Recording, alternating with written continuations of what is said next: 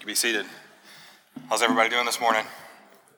Doing all right? Everybody good? Yeah? It's good to see you. It's good to be back. Uh, I want to thank you guys all for your patience again, your flexibility uh, coming off of um, just this past week, uh, having to make some decisions. Uh, the elders, I'm thankful for our elders and for their wisdom and for the conversations and the prayers that have been having. Uh, just trying to keep everybody as safe as we can, but yet still uh, continue to move forward in, in worship. And so I'm thankful for everything that happened last week, but I'm thankful that we're all back together and that everything is just really reopened for us um, here at service. And I mean, I feel like at this point, honestly, uh, we should probably just have the elders come forward and go ahead and move to communion uh, because uh, Pastor Corey and team really just gave you the sermon in song. And so I don't know much more what I can add other than what you just heard. So uh, you're going to hear a lot of, of the same themes come up that we just sang about. So I want you to, to really bear that in mind as we move forward through this message. Um, so we'll kind of count this as uh, part two of our message this morning. You just you just sang about it, and now we're going to study it through the Word together. So, uh, having said that, I want to remind you that we're still in our series, a new series we just started through the Book of Philippians, a series that we call Joyful Unity. Now, again, if you were not here with us last week, I want to encourage you. You should have gotten an email from us. Um, if you didn't, let us know. We can put you on that email list. But there was an email kind of letting you know what we were going to be doing today. But with that email, there was a link at the bottom of it, kind of tying you uh, to a, uh, our YouTube channel where you could go back and listen to last week's sermon. Man, I would encourage you to go do that, not because I want you to hear me.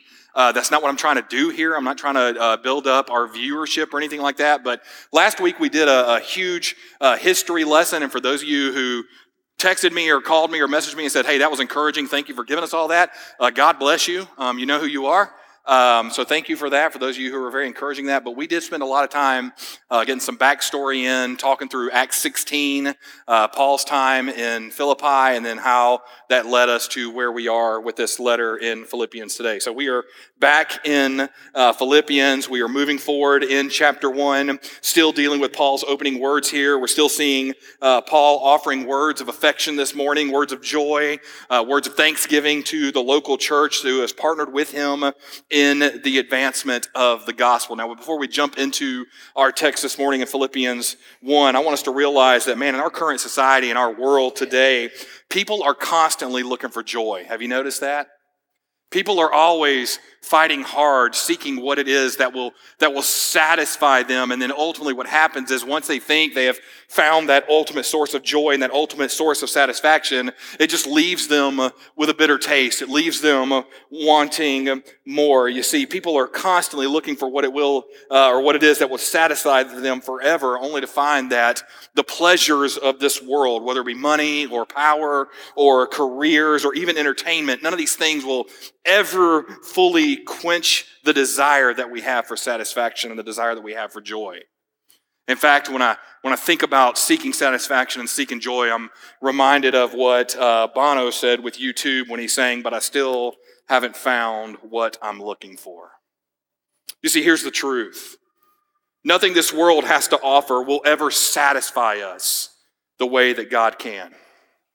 Even when we achieve ultimate success, we all end up like Solomon, looking back on our life, looking back on his successes, back on his accomplishments, and then calling it all vanity.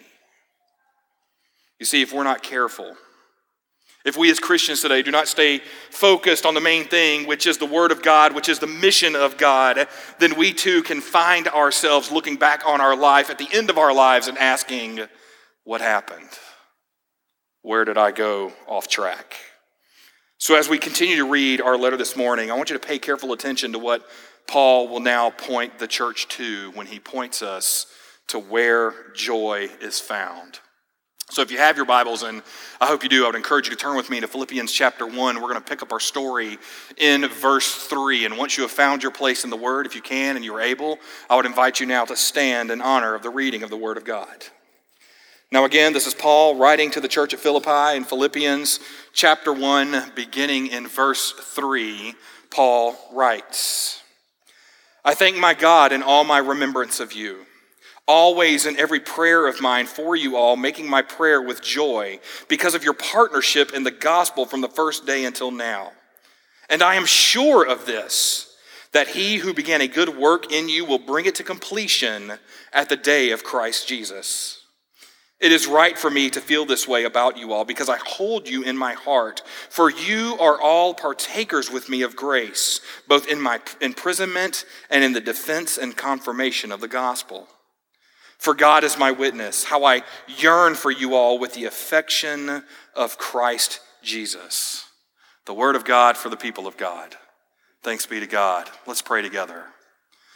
Father God, we come before you right now thanking you for this day, and we thank you for the opportunity that we have to be in this place.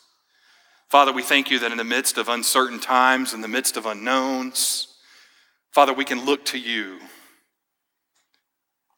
knowing that you are the one who can fully satisfy.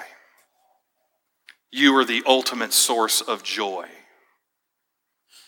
And so, Father, we praise you now for the hope that we have in you. Father, we thank you for the work that you have done. A work that we see according to the word that began with creation, that continued through you bearing our sins on the cross. And as we see these things, Father, we look forward with hope of knowing that in the end we will be reunited with you.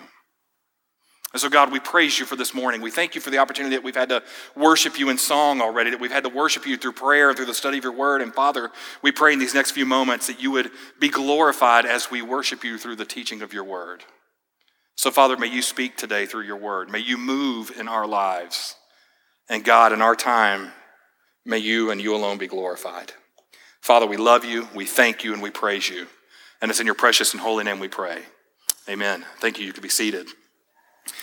Now, again, if I could, I want to set the scene for you this morning. You see, Paul is clearly sitting in prison, but this is not like what we think of when we think of a normal prison, and we'll get to more of this in just a moment. You see, Paul is more or less under what can best be described as house arrest at this point, and yet, even though his freedoms under this now house arrest were very limited, Paul was probably the most joyous man in all of Rome. You see, Rome, kind of like our country today, Rome was a very consumer driven society. Everywhere there were, there were games, there were, there were pleasures to satisfy our lusts, there were, there were parties, there was, there was theater, and there was so much more. And yet, as we read in Paul's own words, being imprisoned, Paul believed that he had it a thousand times better than those who were seeking joy in other things. And so, as we look to our text this morning, this is, this is where Paul begins to mention the word joy. And typical to most of his introductions that we see in all of his other letters, Paul now sets the tone for this particular letter and ultimately gives us the theme for the rest of his letter, which we have titled Joyful Unity. So, as we study this section together, I want us to notice that Paul's life is not filled with stuff. I want us to notice that Paul's life is clearly not trouble free. However, Paul has Jesus, and for Paul, that is all that mattered. You see, we quickly see that Paul's mind is filled with Jesus, and not just Jesus, but also his concerns for the local church as he is praying for them. So even though he is shackled under house arrest, notice again that Paul's concern was not for his stuff, Paul's concern was not for his current problems, nor was his concern his own calendar. Rather, his focus was Jesus Christ, and that is ultimately where his joy came from. You see, as we look again at our text this morning, Paul reveals both his close communion with Christ, but also his love for the local church at Philippi. So what we have this morning in our text is we have a we have a letter that is written with a joyful tone because Paul is overflowing with thankfulness to God and for his love for the local church. So I imagine as Paul was probably writing this letter down, he probably wrote it in its entirety with a smile on his face. So my prayer is that as we read again our text together, let's look to see where joy is found. First, I want us to look again at verses 3 and 4 and realize that joy is found first in prayer. You see, Paul opens by offering a prayer of thankfulness as his mind is filled with wonderful memories of the body of believers that make up the church at Philippi. In fact, he says of them, I thank my God in all my remembrance of you. Now, again, pay attention to the phrases or the words that we see in verses three and four. You're going to see words like all and always and every and you all. In fact, if you're one of those fancy people that has multiple colored pens, I would underline all those in the same color. You see, the church at Philippi was not perfect by any stretch of the imagination. And yet, Paul was grateful for them. And not just some of them, but Paul tells us he was grateful for all of them. Now, just to help you understand what Paul is talking about when he's speaking of all of them, this isn't like what we use today. Many of you use the word y'all. You know what I'm talking about? I mean, I know we're down here in Florida, but this is still the South. A lot of folks still use the word y'all. Now, there's a lot of folks from the North that are moving down that don't know that word, and I think by obligation, we have a responsibility to teach them that word. Y'all. But here's the reality. If I looked over to this corner of the room and said, Y'all come here, I would imagine that the majority of you would probably come, right? But not everybody, okay? Same thing when we got together for family gatherings. Grandma would say, Y'all, a few of us would come, not everybody, okay? Because we didn't know what we were about to get into. But here's what I learned growing up. You see, my grandparents taught me a different word that meant everybody. A different word that meant when I say this word, everybody is to be there. Everybody is to show up. And that word wasn't just y'all, it was this word. And tell me if you've heard this one all y'all. Y'all heard that one, right? Now, I'm going to go ahead and tell you, as a child growing up, that meant one of two things. Either all y'all better come here, or all y'all better come here because all y'all in trouble. All right? That's the only time I ever heard my grandparents use that word. They didn't even use it when they were calling us to dinner. It'd be like, y'all come to dinner. It was at dinner, you either showed up, you ate, or you didn't, okay? But if all of us were in trouble, all y'all better get here right now. So you know that word. So when we come back to our text today, literally this is what Paul is saying to the church at Philippi. He's saying, look, I am not just thankful for y'all, I'm thankful for all y'all. I'm thankful for every person that is there. And as we're going to continue to read at the church at Philippi, there are going to be some people that Paul is going to call out. There's going to be some people that Paul realizes when he ever gets an opportunity to return to Philippi, there's going to be people that need to be rebuked. And he's actually going to rebuke them in this letter. But notice, he says, But even so, I am still thankful for all y'all. I am thankful for every person that is there. You see, for us today as a church, conflict in the church is going to happen. Okay, we're going to disagree. It's just going to happen. You don't believe me? Let's do this. I want to separate our church this morning. If you believe in the vaccine, come sit over here. If you don't believe in it, go sit over there. I'm kidding. Let's not do that. That's a horrible idea. That's, that's what that's called a church split. Let's not do that this morning. Okay? Everybody's got opinions. And we've got passionate opinions, things that we really believe in, whether we know a lot about them or not. But here's the reality when it comes to church conflict conflict in the church should never crush our gratitude towards one another. You see, even when someone has upset us, even when someone has wronged us, whether they know it or not, we are still a part of the family of God. Even when we come into church and there, there are things that are happening that upset us, whether it be people that upset us, or as, as Mary Ellen would know all too well on the grounds team, whether it's the buildings that are upsetting us, right? Even when those moments come and they upset us, we should still be thankful that we are here. We should be thankful that we are still able to be together and to meet together. You see, here's the reality. When we come to church, and we are super critical of the church, meaning we complain about everything. We complain about the people, we complain about worship, we complain about the air condition, we complain about the lights, we complain about the coffee, we complain about the carpet. When we come in and we're super critical of everything, then the reality is you won't nor ever will be a grateful person for what God has given you. And then here is the reality. When you come in and you're super critical and you're not grateful, then I want you to know today that your joy in worship will be robbed. You will be robbed. So, as a church today, let's remember that we should be thankful for what God is doing.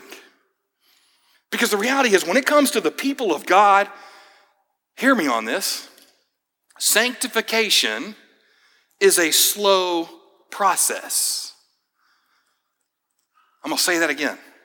Sanctification is a slow process. So, as a part of the local church, as a part of the local family of God, man, let's learn to be a little more patient with one another. And at the same time, let's be thankful for one another. You see, in the church, there will always be conflict, but again, it should never rob us of our joy. And so, what I would want you to know is the same thing that I believe Paul wants us to know. Let us never take for granted what the Lord is doing in the lives of those who are around us. So, as a people growing in grace, let's spend more time being thankful for one another, especially when it comes to praying for one another. I mean, just think about this for a moment. I can imagine that many of our problems in the church, and I'm talking about the church universal at this point, I'm not just talking about Southside, okay? So let me clarify. Somebody asked me that this week. You talk a lot about the church. Are you talking about Southside? I'm clarifying. The church universal is in the Western church right now, all right? I imagine that many of our problems in the local church would disappear if we genuinely prayed for one another.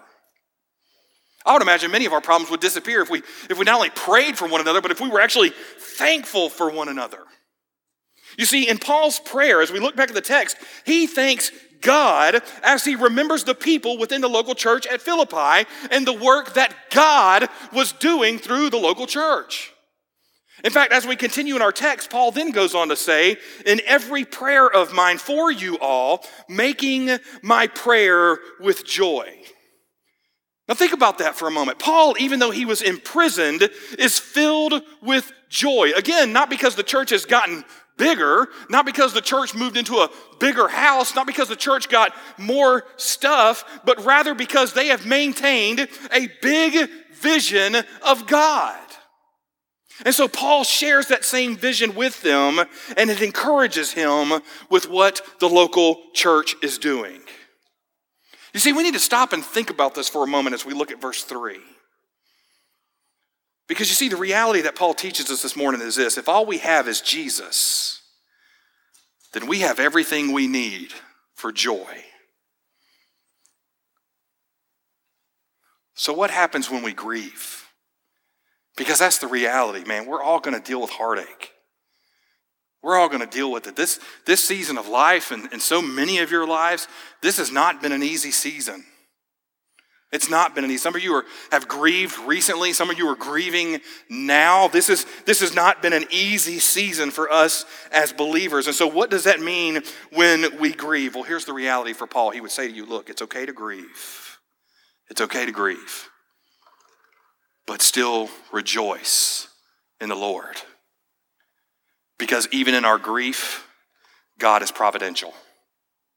Even in our grief, God is sovereign. You see, even Jim Elliot said it best, the great missionary. He said, It is possible to have nothing. It is possible to lose it all, but possess everything if what you possess is Jesus Christ. You see, as a church today, Man, we got to stop listening to what culture tells us we need. What we need is to be in God's Word daily. What we as Christians need, according to the Word, is, is we need to be meeting with the saints regularly. What we need as a, as a local body of believers is to be together singing songs of praise consistently. This is what joy that is found in prayer can lead us to. So we have to ask the question this morning, man, when was the last time you prayed for one another? And I'm not, pray- I'm not talking about praying for healings and, and praying for sicknesses and, and all that. Those are good and right things. I'm talking about praying for one another with joy. When was the last time you stopped to pray for someone that you got along with really well and you just thank God for them? Or better yet, when was the last time you, you prayed for that person that you don't get well, along well with and you just thank God for them? You just say, God, I'm thankful for them.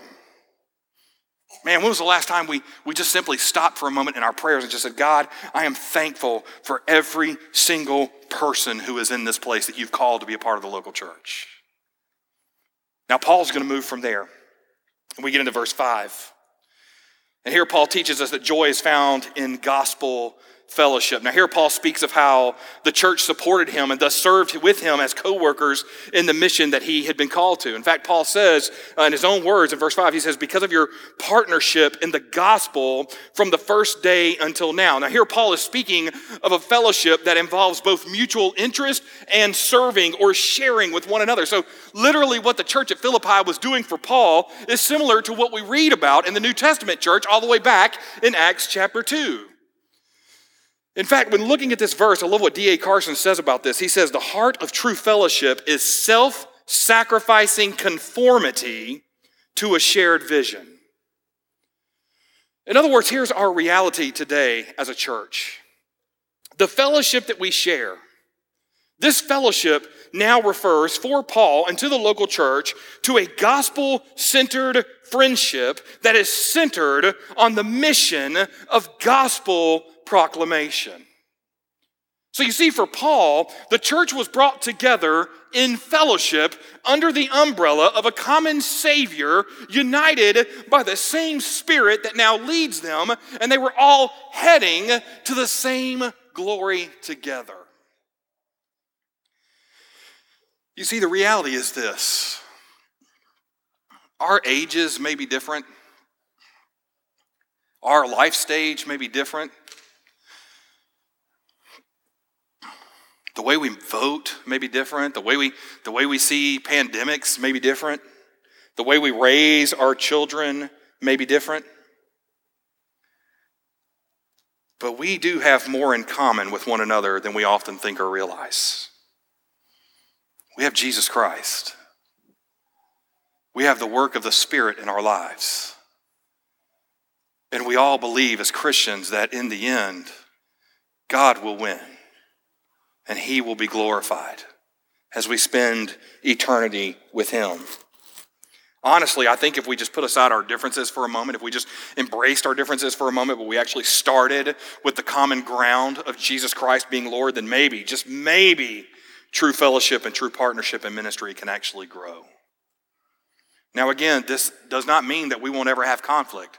We're going to have it, okay? We're going to disagree, and that's, that's okay. I do believe that's a part of it, but it does mean that we have a way to now deal with that conflict because we have a common ground, and that common ground is the gospel itself. I mean, come on, think about this for a moment. I mean, if you really, honest, I'm, I'm just, if you could, just take a look around the room real quick for me. Look around the room. Some good looking folks in here today, right? Some folks might need a little help. Yeah, I know. Some of y'all are like, yeah, I don't know about that. I, I got you. Here's the reality. Where else in this world do you see a bunch of sinners who are redeemed by grace come together to form a church? Where else in this world do you see a bunch of sinners who are redeemed by grace come together for the purpose of forming fellowship? It's right here through the local church. You see, we are built and designed to be in relationship with one another. This is what God has called us to okay? We have an innate need to be in relationship, not only with our Creator, but an innate need to be in relationship with one another. If you don't believe me, then do yourself a favor. Think about when people are dying. What do they ask for in those moments when they know they're dying? Do they ask for their diplomas? No. Do they all of a sudden ask for their trophies? No. God bless our parents for, for keeping all that stuff for us, but that's not what people ask for. What do they ask for? They ask for people. They ask for people to come around them.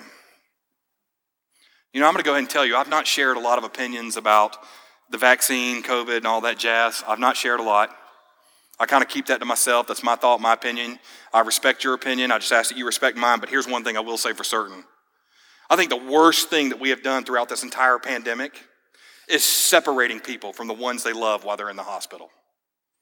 That is the worst thing that we have done. It is making the problem worse. Why? Because there is something supernatural when people get together, because God created us that way. There is something healing about when people get together, especially when believers are able to be together and encourage one another and pray for one another.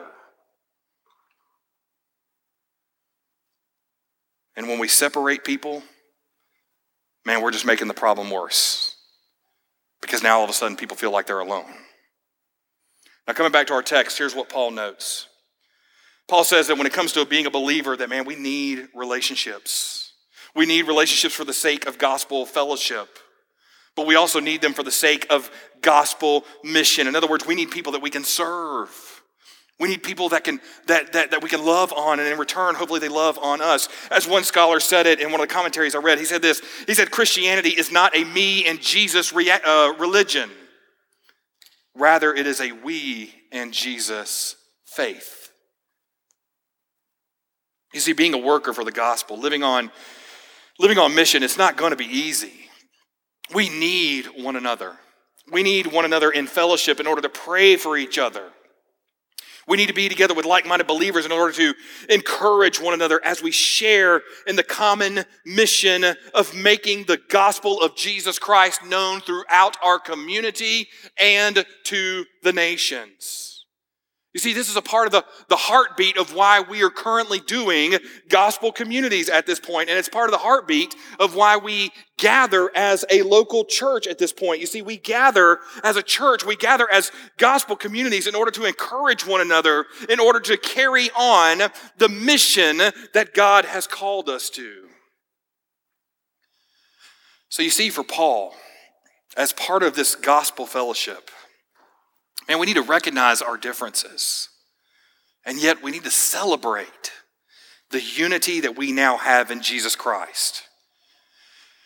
And at the same time, we need to encourage one another to commit to the mission of making the gospel known to our neighbors, to our community, to our city, to our state, to our nation, and then to the world. You see, here's the truth Christian joy comes from Christ, and Christian joy can be found in community. That leads us to point number three that Paul gives us, and we see it in verse six, where Paul teaches us that joy is now found in God's good work. Excuse me. Now, when we look at verse 6 together, this actually is probably one of the most memorized passages in the Bible.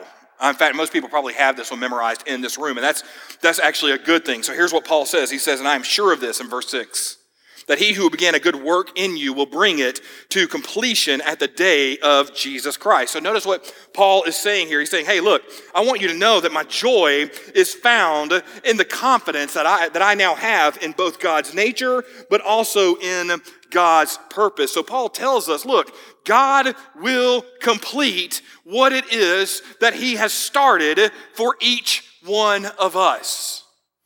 Okay, so if you're coming in here today and you're wondering what tomorrow will hold, if you're wondering what tomorrow may look like, if you're frustrated with your work, if you're frustrated with life, if you're frustrated and, and your, your heart just grieves over what's happening right now in your life, then I want you to think about this for a moment. Think about Paul's words here. Because Paul says to us, look, God began his work in us when he opened us and opened our hearts to salvation in Christ Jesus alone. So if God began his work in us at salvation, then do we honestly think that God is going to stop there? The answer to that question is no. Paul tells us that God will complete his work in us, and God is continuing to work in us. And so here's the good news for a second. Think about it in terms of being a teacher. If you were to give God a grade, and I don't know why you would, good luck with that. But if you were to give God a grade, know this about God God will never receive the grade incomplete. He never will. In fact, when you read Psalm 73, verse 24, the psalmist says, You guide me with your counsel, and afterward you will receive me to glory. So when we read Psalm 73, verse 24, and we come back to Philippians 1, verse 6 here, this is our assurance as a Christian. You see, since God has now offered us salvation in Christ Jesus, we can now know that God is still working in our lives, and one day we will be taken to God in glory. And that is where we will spend all of eternity. So if you're a Christian today, man, your destination is certain. If you have salvation in Christ today, then just know that you now have the promises of God. But again, I want you to remember something. This does not mean that all of a sudden your life is going to be easy. In fact, one thing we can know for certain is this one day, this life will be over. But on that day, we will overcome. So we have to ask ourselves this morning man, on hard days, do we recognize where our joy comes from?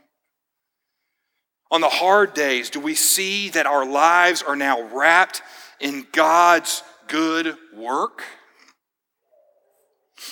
Whether we're celebrating and praising God or whether we're dealing with a trial, excuse me. Should have taken my allergy pill this morning. I apologize. So, whether we're dealing with a celebration or whether we're dealing with a trial, do we recognize that God's sovereign hand is still upon us and that God is not finished with us yet?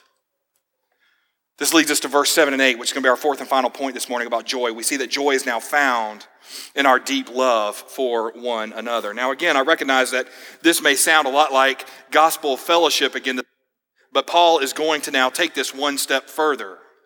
You see, Paul deeply loved the people.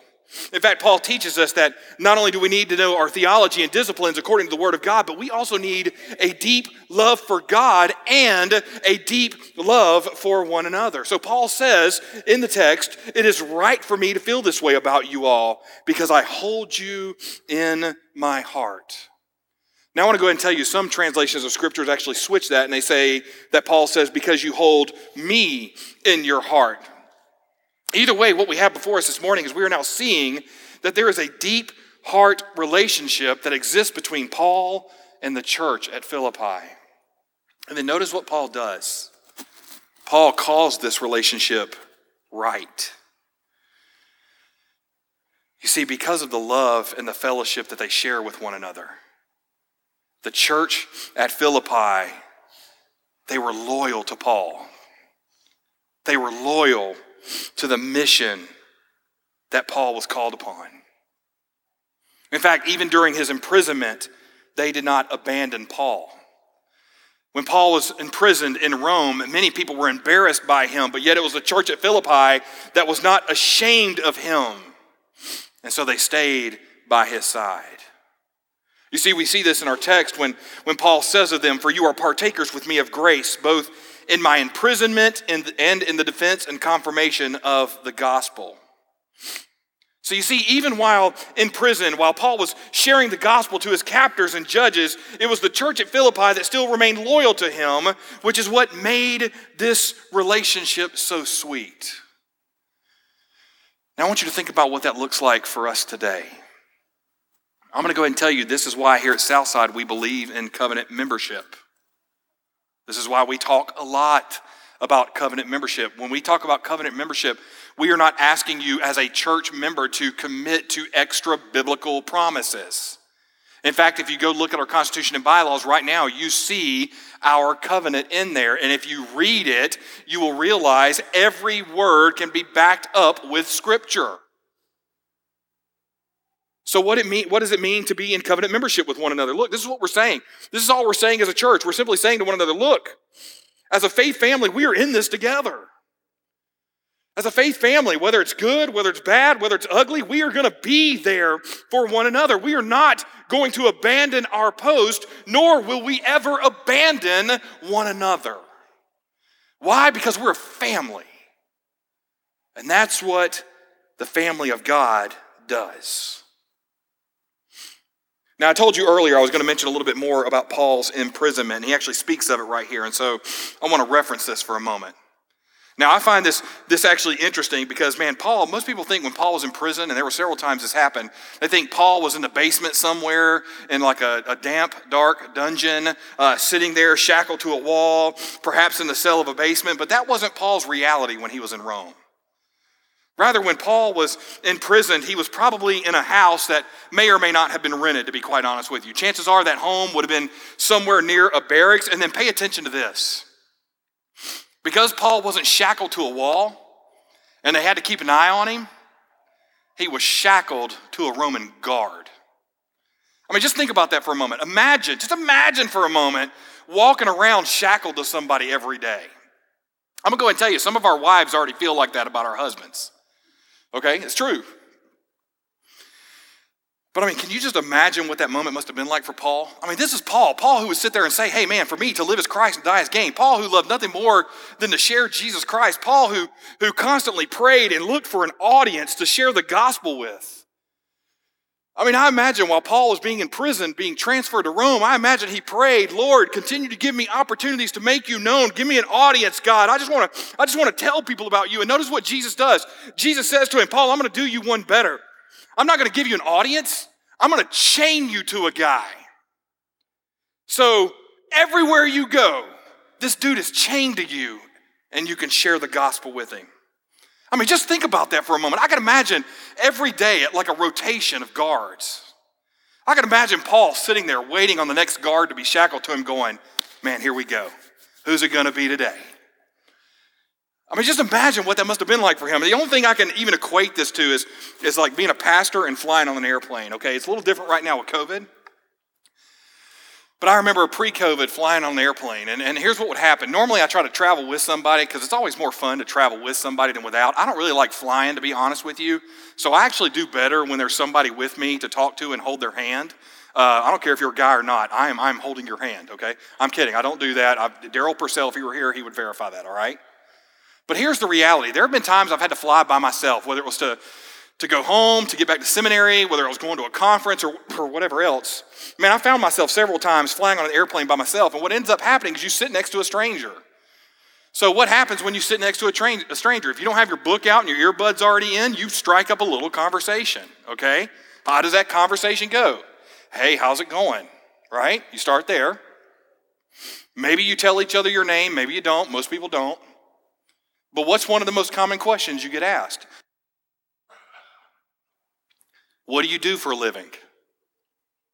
That I never ask that question. I'm going to go and tell you when I get on a plane, I don't ask that question. You know why? Because I know the question that's going to come back to me is, well, what about you? And I remember one flight, I was sitting next to a guy, and he was listening to jazz music, and I was like, hey, this is great. What do you do for a living? And he said, I'm actually a jazz musician. So what did he do?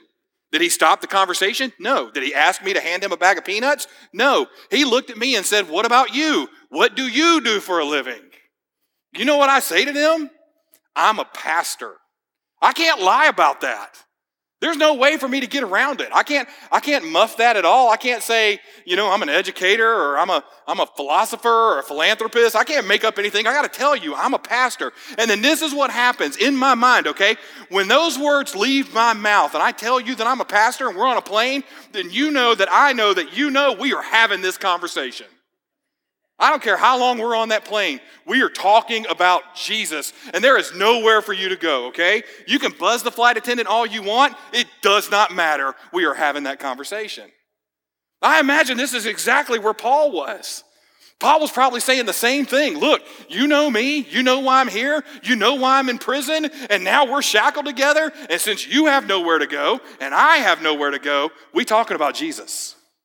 I mean, could you imagine the joy that must, that must have brought him? But now let's come back to our text for a moment. Because what we then see is now Paul compares, in talking about the church, he compares his love for the church to that of Jesus Christ when he says this.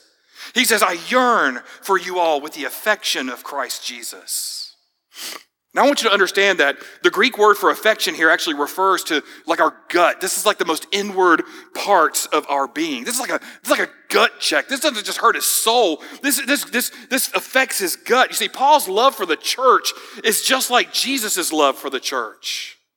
It's a deep love that goes well beyond a simple fist bump or a handshake or I love you, bro. It goes well beyond that campy type love. And you guys know what I'm talking about. If you grew up in the church, you went to camp, that last night of camp, all the girls are crying in a corner, all the dudes are hugging it out. You never see it except the last night.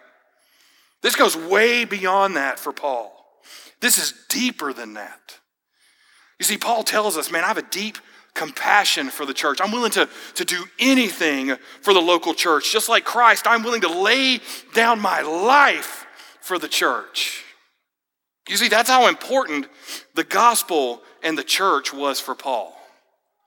And so I have to ask ourselves this morning, we all need to ask ourselves this question Do we love one another deeply enough to show compassion to each other?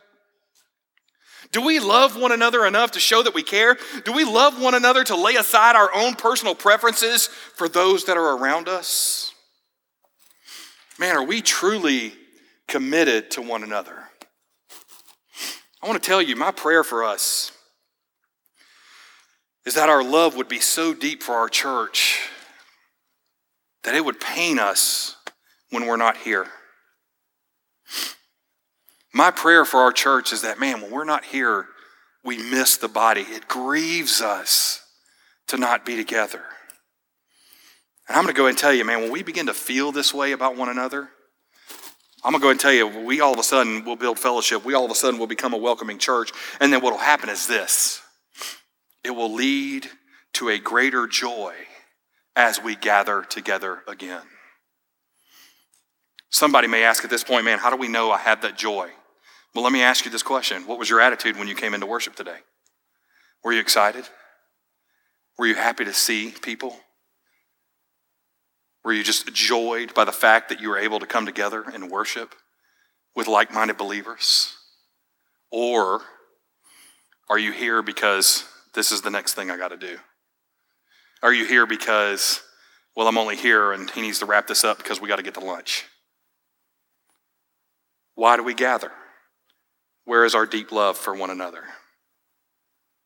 You see, as we wrap this up, I want us to realize in this passage, man, Paul is sharing with us a joy that comes from having a deep love for one another. He shares with us a joy that is found in knowing that God is doing a good work in us. He shares this with us and shares this joy that can be found now in gospel fellowship. And it's a joy that can be found in prayer as well. You see, for Paul's life, man, his life was not lavish at all. Paul was not living the American dream, if you will, but it didn't stop him from being joyful. So you see, for Paul, his focus remained on Christ, his passion remained on the people. His passion was found in the work that he was now called to, and he knew that his joy was complete because of Christ Jesus, his Lord. So, what about us? Where is our source of joy? You see, here's the reality without prayer, we are ungrateful. Without gospel fellowship, we are lonely. Without knowing God's good work in us, we can become depressed and afraid. Without a deep love, we will not serve, nor will we have any self worth because we're not being encouraged. Without Christ, there is no joy because nothing will be able to satisfy the way Christ can. So let's look to Jesus. Let's look out for one another in love because in Christ, through the mission of the gospel in partnership with the local church. Paul tells us that is where joy is found. Man, let's pray together.